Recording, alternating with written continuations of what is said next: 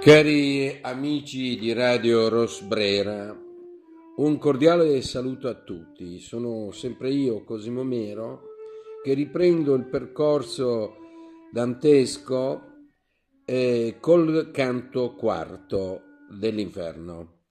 Avevamo lasciato Dante eh, svenuto per terra e lo rivediamo qui in ripresa nelle prime battute con eh, terzine del, proprio di un risveglio che dice: ruppemi l'alto sonno nella testa un grave tuono, sì ch'io mi riscossi come person che per forza desta, e l'occhio riposato intorno mossi, dritto levato, e fiso guardai per conoscere lo loco dov'io fossi. Vero è che in sulla proda mi trovai della valle d'abisso dolorosa, che in trono accoglie d'infiniti guai, oscura e profonda era e nebulosa, tanto che per ficcar lo viso a fondo io non vi discernea alcuna cosa. Siamo nel limbo, il limbo dei nove cerchi infernali nei quali Dante distribuisce tutti i dannati e il primo. Limbus significa in latino orlo, e già i teologi insegnavano, non senza sottili dispute tra loro, che nell'orlo superiore dell'inferno o limbo avevano avuto sede tutte le anime de... buone anche prima di Cristo, tutti i credenti ebrei, profeti, che si erano, come dire, però ancora ehm, non del tutto liberati, grazie però dopo, con l'avvento di Cristo, portati in alto verso eh, i cieli. Però anche qui vi avevano sede soprattutto i bambini morti prima di ricevere il battesimo. E Dante segue questa dottrina e fa che Virgilio anche rievochi con, eh, come dire, alcuni riferimenti la discesa trionfale all'inferno di Cristo per liberare tutte queste anime. Poi, quando questa discesa è avvenuta o avviene, o magari costantemente avviene, questo fa parte del mistero di Dio, che nel tempo e nell'infinito, scusatemi il gioco di parole, nello stesso tempo. Come tutto l'inferno, il limbo dantesco è immerso nelle tenebre ed è naturalmente anch'esso soggetto alla legge infernale dell'eternità. Non vi si soffre per pene sensibili, ma per un desiderio di Dio in eterno, senza speranza.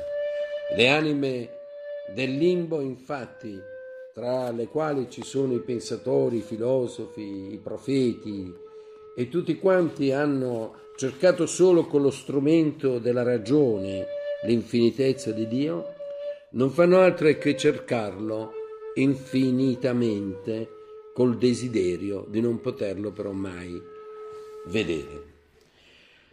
E qui quindi troviamo Dante che è svegliato da un gran tuono e che si guarda intorno e si accorge di essere ormai al di là dell'Acheronte e sull'orlo appunto di questa voragine infernale, e per quanto cerchi di spingere lo sguardo non può vedere nulla, tanto è oscuro, profondo e tenebroso quest'abisso.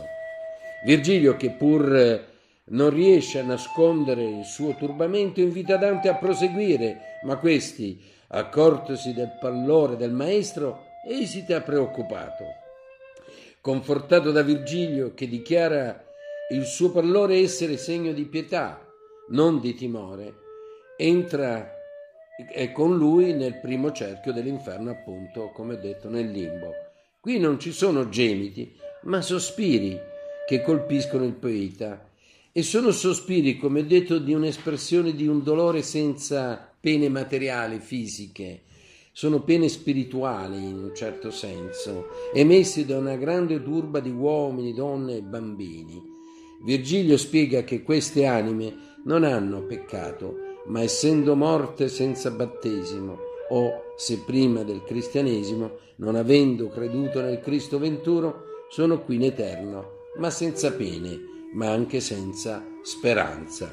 Appunto in questo seguono del tutto la dottrina eh, e la teologia eh, cristiana cattolica del tempo. Ma eh, questi desideri e queste attese, in realtà Dante poi talvolta nel corso del suo peregrinaggio per tutto i mondi oltraterreni sembra un po' sconfessarli, perché poi tutto appartiene a Dio e gli uomini, anche con le loro teologie, con le loro riflessioni profonde, non possono però mai scrutare fino in quello che è il giudizio divino, quello che è lo scrigno eh, del sapere divino che nessuno può mai raggiungere né aprire. Dante chiede quindi a Virgilio se dal limbo sia mai uscito qualcuno, o per suo merito o per merito altrui. Dante è chiaro, conoscendo la dottrina della Chiesa che insegna che Cristo, nell'intervallo tra la morte e la resurrezione, discese negli inferi proprio a liberare le anime buone, rivolge questa domanda per avere qualche conforto, qualche conferma sulla, anche sulla propria fede. E Virgilio risponde infatti che, giunto da poco nel limbo, vide venire un possente con segno di vittoria coronato, che trasse le ombre di Abramo, di Abele, di Noè, di Mosè, di Davide, di Giacobbe e di Isacco, e poi di tutti i suoi dodici figli e della moglie Rachele e molti altri tanti, e conferma inoltre che prima di costoro nessuno era stato mai salvato. I poeti poi proseguono il loro cammino in mezzo alla turba delle anime e vedono di lontano una luce che illumina una parte del limbo. Virgilio spiega che là stanno coloro che hanno lasciato fama onorevole sulla terra e perciò sono in un luogo che li distingue dagli altri. Improvvisamente una voce annuncia l'arrivo di Virgilio e lo saluta onorandolo, mentre quattro grandi ombre avanzano verso i due poeti. Virgilio li nomina, sono Omero, Orazio, Ovidio e Lucano, e tutti i poeti dell'antichità che Dante conosceva benissimo, e questi rivolgono anche a Dante un saluto eh, affettuoso, e tutti insieme poi si avviano se, in, con, una, con un proprio sodalizio forte a discorrere e a parlare segretamente quasi di quanto a loro faceva più piacere. È il piacere di intellettuali, di una comunità di uomini che sanno di che cosa parlare e sanno i concetti e le belle esperienze ehm, che possono anche condividere. A un certo momento i poeti giungono ai piedi di un nobile castello cerchiato da sette mura e difeso, e difeso da un bel fiumicello. Passato questo, agevolmente entrano per sette porte e giungono ad un ameno prato verdeggiante. Postisi sei poeti su di un poggio d'onde è piacevole vedere, a Dante vengono mostrati gli spiriti magni che popolano questo nobile castello, prima gli eroi che operarono per l'impero di Roma, Elettra, Ettore, Enea, Cesare, Camilla, Pentesilea, il re Latino e Lavinia, Bruto, Lucrezia, Giulia, Marza e Cornelia. A parte poi isolato sta il Saladino. Alzando di più lo sguardo, Dante vede in posizione preminente i filosofi e gli scienziati, come Aristotele, Socrate e Platone, Democrito, Diogene, Anassagora, Talete, Empedocle, Eraclito, Zenone, eccetera, eccetera. Persino Orfeo e Cicerone e Seneca e Euclide, insomma, tutti i grandi saggi dell'antichità, qui raccolti e a discorrere tra di loro e a soffrire della stessa pena, ossia il desiderio di vedere Dio e di non poterlo mai vedere. Separatesi infine dagli altri quattro poeti, Dante e Virgilio riprendono il loro cammino, per poi dirigersi verso eh, una nuova avventura che li porterà nel secondo cerchio dell'inferno, che è quello dei lussuriosi.